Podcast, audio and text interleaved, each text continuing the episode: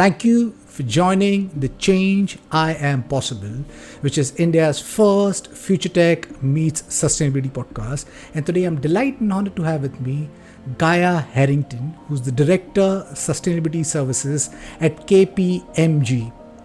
Gaya Herrington was all over the news uh, last year for taking the report, the Limits to Growth report, MIT, and testing it that the news was that civilization collapse by 2040 is imminent. So why don't we start with the backstory? I mean, before getting into what you have done, why don't we get to you know the the report? What did the report suggest at that point in time?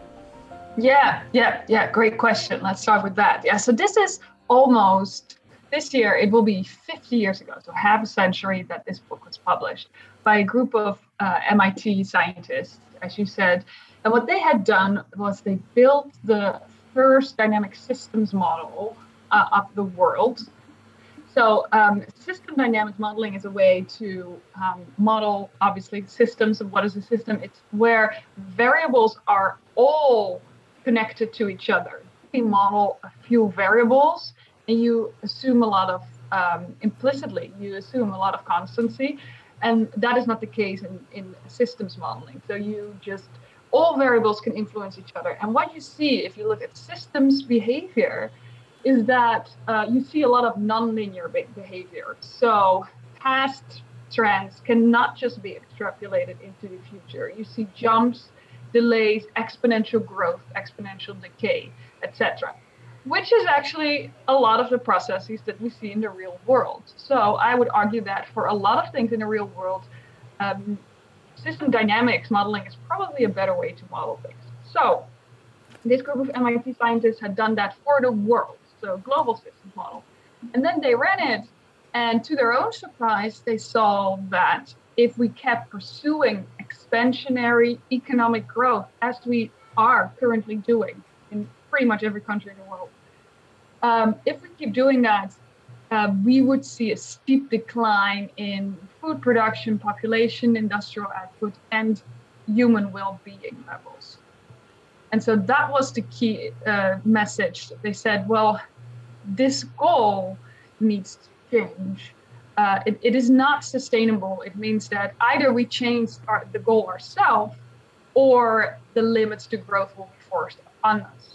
But it's not simply not possible to keep pursuing growth the media likes to push things and uh, blow it up because I, I guess sensation uh, journalism always works. But mm. yes, I mean it, it's not something that we can take lightly. So right. it, it, it, it is something serious because I, I think globally the, the, the climate change is hitting home. Just recently i think i think two day two days back there was a tsunami at, at tonga. So uh, th- these are happening too often now. So tell me was there anything specific that caught your attention to revisit the 1972 limit to growth uh, report? Yeah. Well um, it just made a lot of sense to me that um, pursuing uh, I mean, we see it these days, right? This was 50 years ago. So at that point, if people had listened, we actually would have been able to make a relatively smooth transition to a sustainable world. But of course, people did not listen and they kept pursuing uh, GDP growth very, very much. And so now we're bumping into these limits. That's basically what we're seeing. And this was already predicted. And if you keep pursuing that, you're going to see increasing uh, inequalities, right? Economic and social inequalities. You're going to see increasing pollution and scarcity of resources. All of this is happening. We see more and more water scarcity, right? Um, climate change is, is just carbon pollution, right? And that's not the only pollution that we're facing. We have entire dead zones now of land, of plastics in the ocean. Um, I don't know what it is in India, but I do know that the studies here in America, they show a 50% decline in sperm cells in men, of course. That, that's highly significant, right? And scientists think that that is also because of all the chemicals in our environment, in our food, in our furniture, in our water, etc. They are found everywhere, including in women's breast milk. So our, our newborns that are born in this society are already exposed to this kind of pollution. So um, all of those trends, basically, and more, what prompted me to do a data check. Yes, I, I think the problem with the world is or or consumption.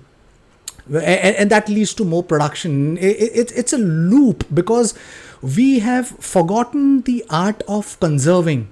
We are constantly producing, producing, producing, which obviously leads to correlates to pollution, so many problems, and and there's consumption which leads to more production, and there's no conservation whatsoever.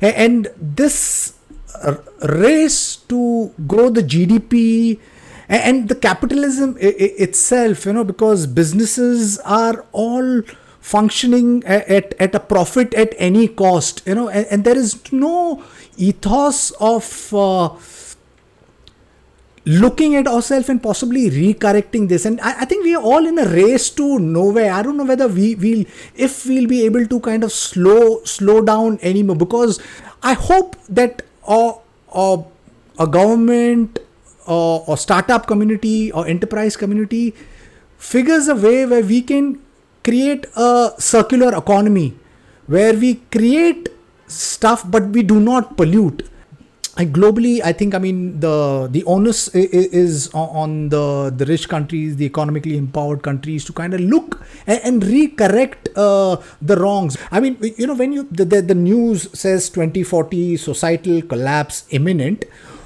what do you want to unpack that a little bit? What what what do you actually mean by that? So, uh, what the what they did, what you can do with that uh, global model, which is called World Three, is run scenarios based on assumptions. So there was the the scenario that was run on only historic uh, averages. That was called business as usual, and that very much predicted uh, showed a collapse um, there were, were also scenarios where they assumed, for example, that we would divert resources away from industrial output towards human services like access to healthcare and education. And that produced a stable society. So it's not that we're doomed to uh, towards a collapse, which is also how this was presented a lot of times, right? This model predicts that we're doomed. That's not. It was not a, a, a doom scenario. It was a warning, like, hey, we need to change things. so um, I what I did was I conducted empirical data from um, organizations like the World Bank, United Nations, the Ecological Footprint Network, etc. And so all publicly available data sets. And I compared that against the scenarios. And then what I found is that we are uh, very much aligned with the business. Right now, we're, we're very aligned with the business as usual scenario and the comprehensive technology scenario. So um, we are least aligned with uh, a scenario that, that predicted a, sustainable world, basically, which is called a stabilized world scenario. We are not aligned with that one, but we're also not that far off. So the key message of my research was, well, right now we're not heading in the right direction, but we do have a now or never moment really in, in history to change our trajectories. So this window of opportunity is closing. So it's really, like I said, now or never.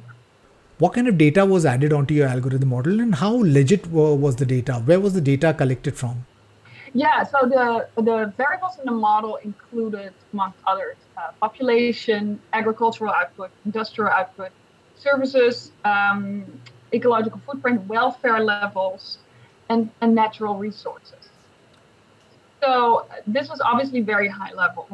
And, um, and those are the variables that I collected data from. So for example, about population, the UN publishes population, right? Um, World Bank does that too.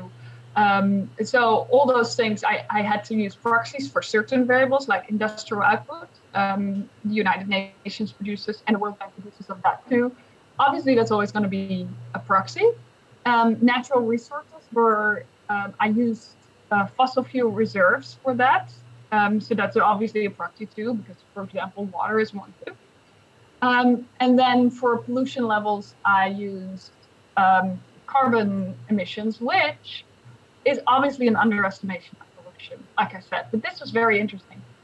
Uh, pollution data was hardest to find of any variable in my research. But then what I found is that we're close, most closely aligned with the scenario that predicts collapse as a result from pollution. So uh, I, one of my side conclusions was also that we need to collect way more data, and that's very interesting that we have a very good data on um, how much we produce and our GDP and all those things. Um, right, we measure that like every month or every quarter, but we have almost no idea how much of these chemicals we have in our environment.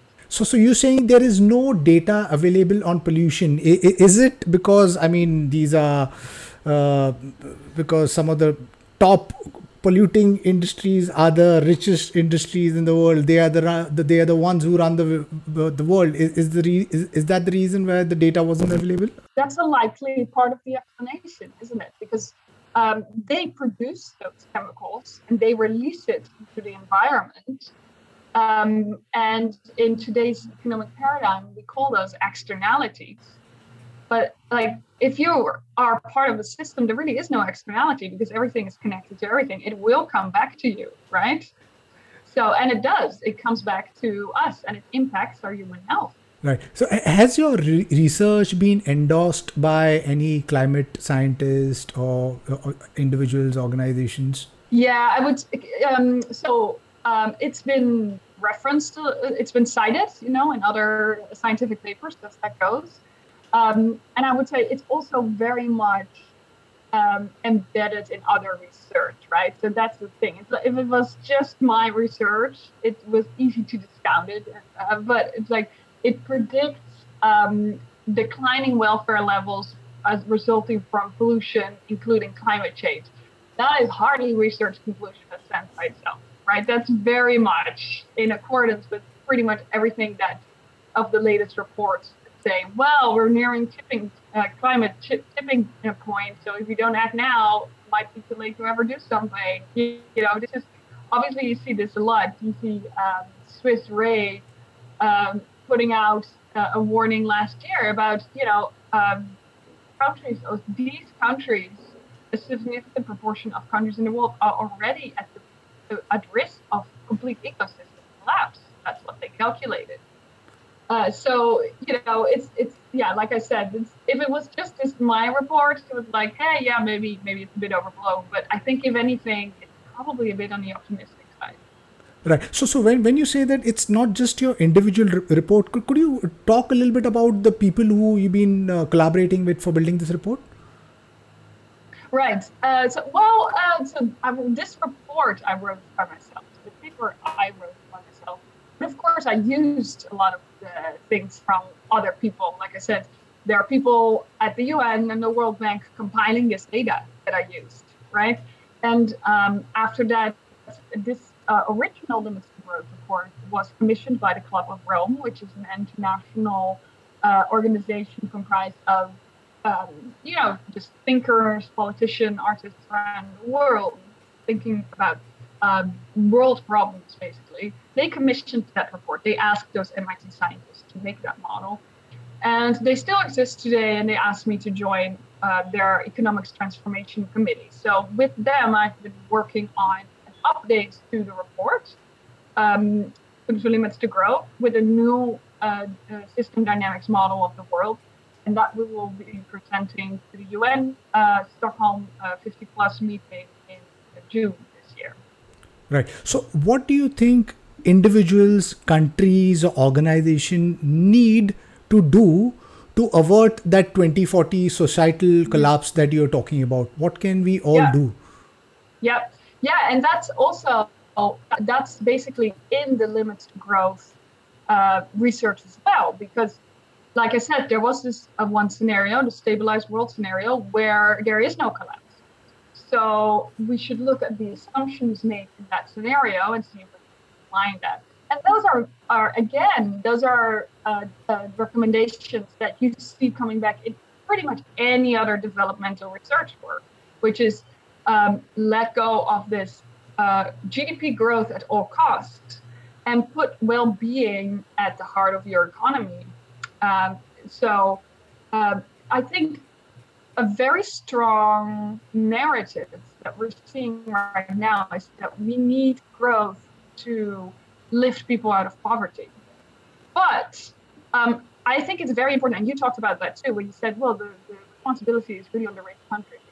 Um, and that's true. And within the rich countries, it's the, uh, it's on the responsibility of the rich people there. Because interestingly enough, in a lot of developed economies, there's also enormous inequality where a lot of people are still actually living in poverty, even though the countries themselves, in the aggregate, are very, very rich.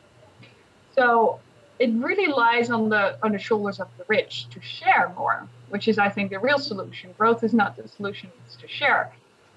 And when you believe that narrative of well, but we need growth to lift people out of poverty, you have to ask yourself who is benefiting from that story because that is a way that the rich never have to share it. They just increase the pie, right?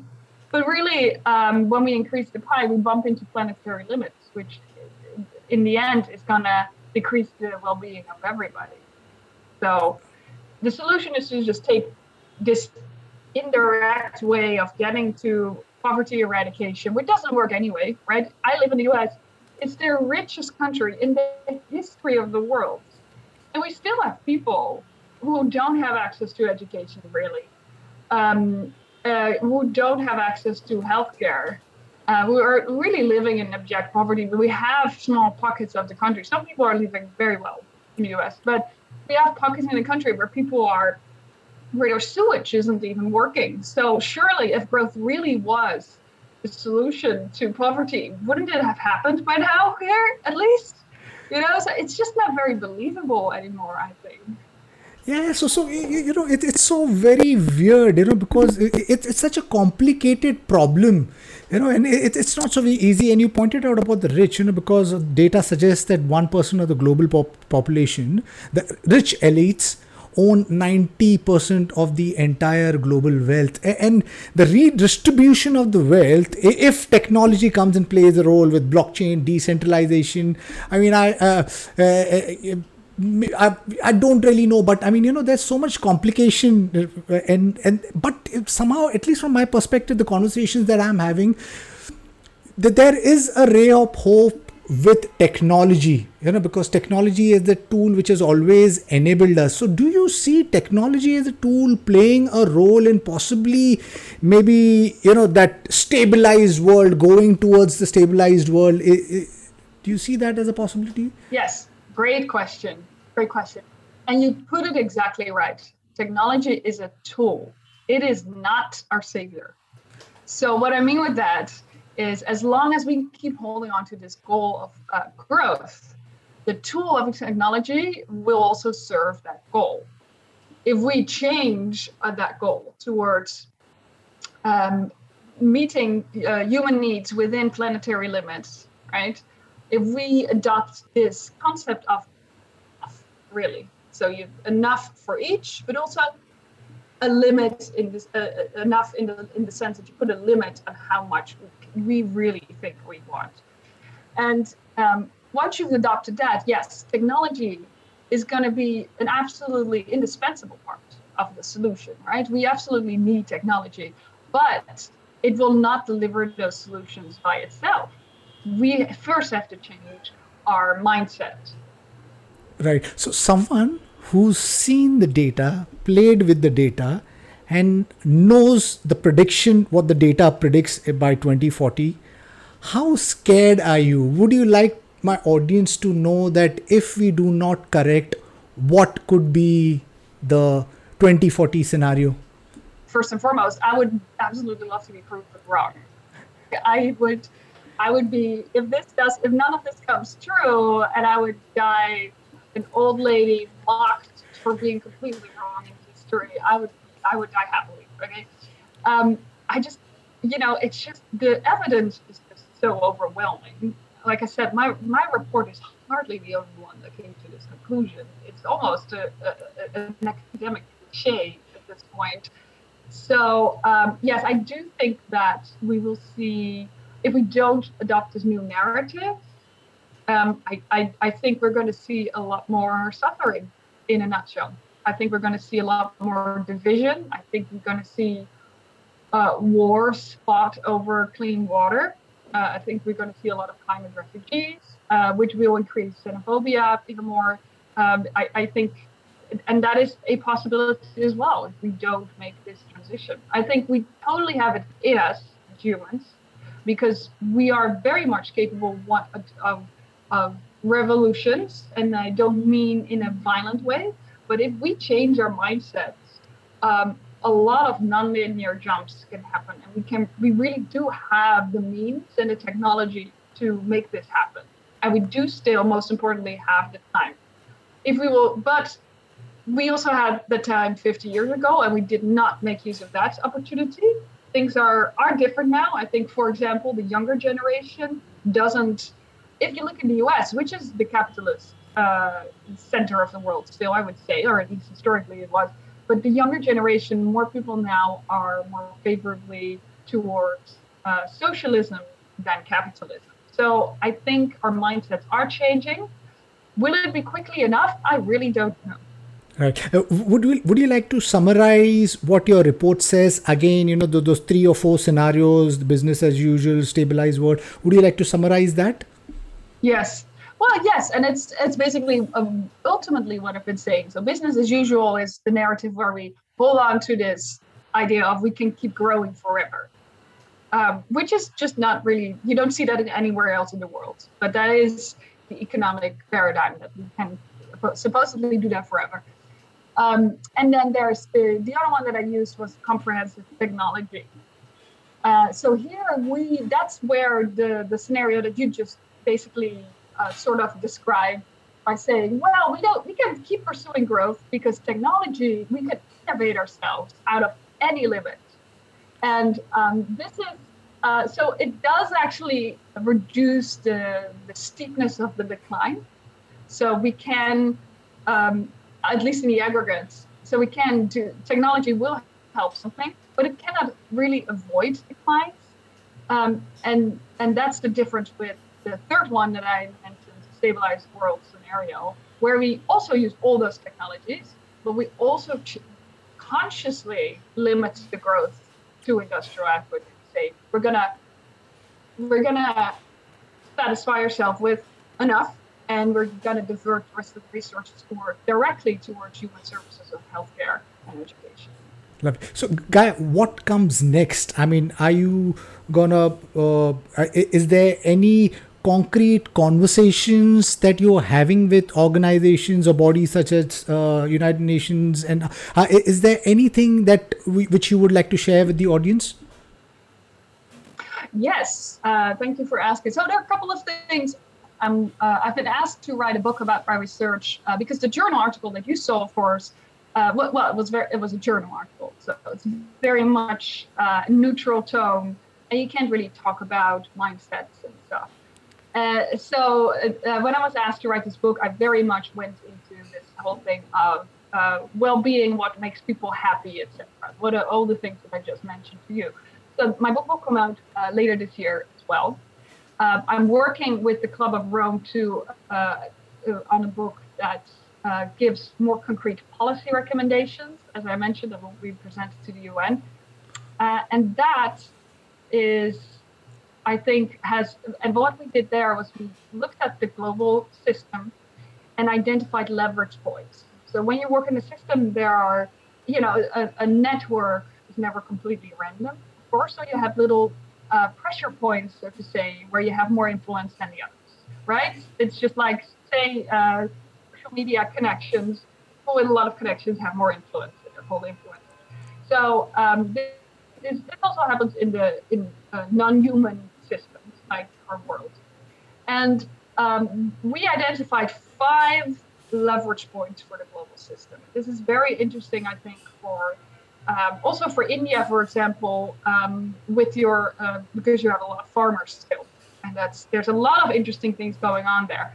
Um, because one leverage point is regenerative agriculture. How are we going to keep producing enough food with climate change, pollution of land and water, while our population is growing, for example. So right now we use a lot of uh, fertilizers, uh, pesticides, which is uh, again very harmful for human health. It's killing off insects that we actually eat. Uh, so uh, it's not sustainable.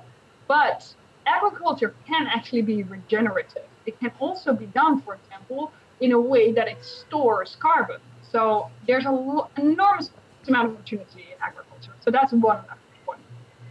Then uh, the second one will not surprise you. That's renewable energy. We all are very well aware of that. Obviously, we need to electrify everything and go to completely renewable uh, energy uh, generation.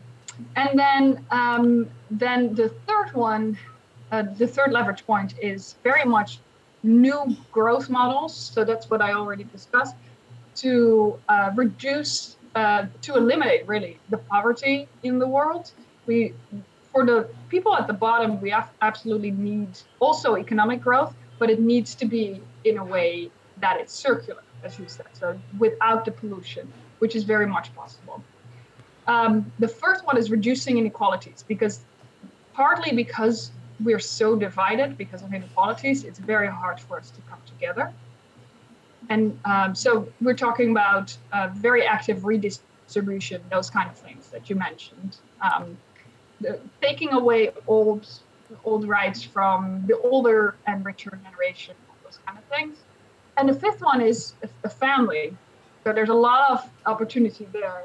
And a large component of that is gender equality gender equality is actually a leverage point in the world, which makes sense if you think about it, because it's in large parts of the world, women are completely underutilized. So all this brain capacity that they have, we don't we don't even use a fraction of it a lot of times. Um, so and we need all that innovative power to make this transition, right?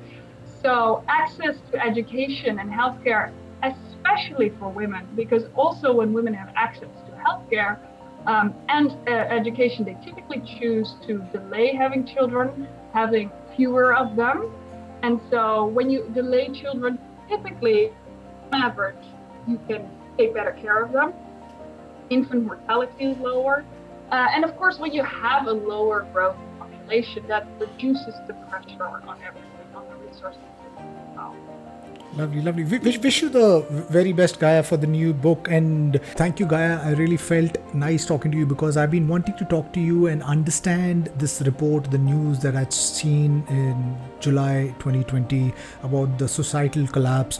And and I, I after this conversation, I'm left with equal amount of positivity and negativity. Positivity because I feel that we humans still have a chance to kind of course correct, and negativity because our business as usual model does not allow us to get us get uh, uh, out from the loop because we are constantly consuming uh, and, and, producing. And and if if your business as usual scenario sticks that means that we will uh, meet uh, uh, uh, that will lead to a societal collapse. So so i hope that the powers that be i hope that the listeners uh, take notice. I hope that the government uh, uh, understand that we are in an exciting space of time and there's so much that we can do. We can create a better world if we all join our hands together and take the right decisions. We have for the first time in human history we've got tools such as technology to enable us to correct the the the decisions, uh, the wrong decisions, and, and and make it right. So, on that note, uh, Guy, I really appreciate you being part of the podcast. Thank you uh, for taking time being part of the podcast. To my listeners, if you like what you see in here, then please press the subscribe button. Until next time, see you guys. Bye bye. Thank you.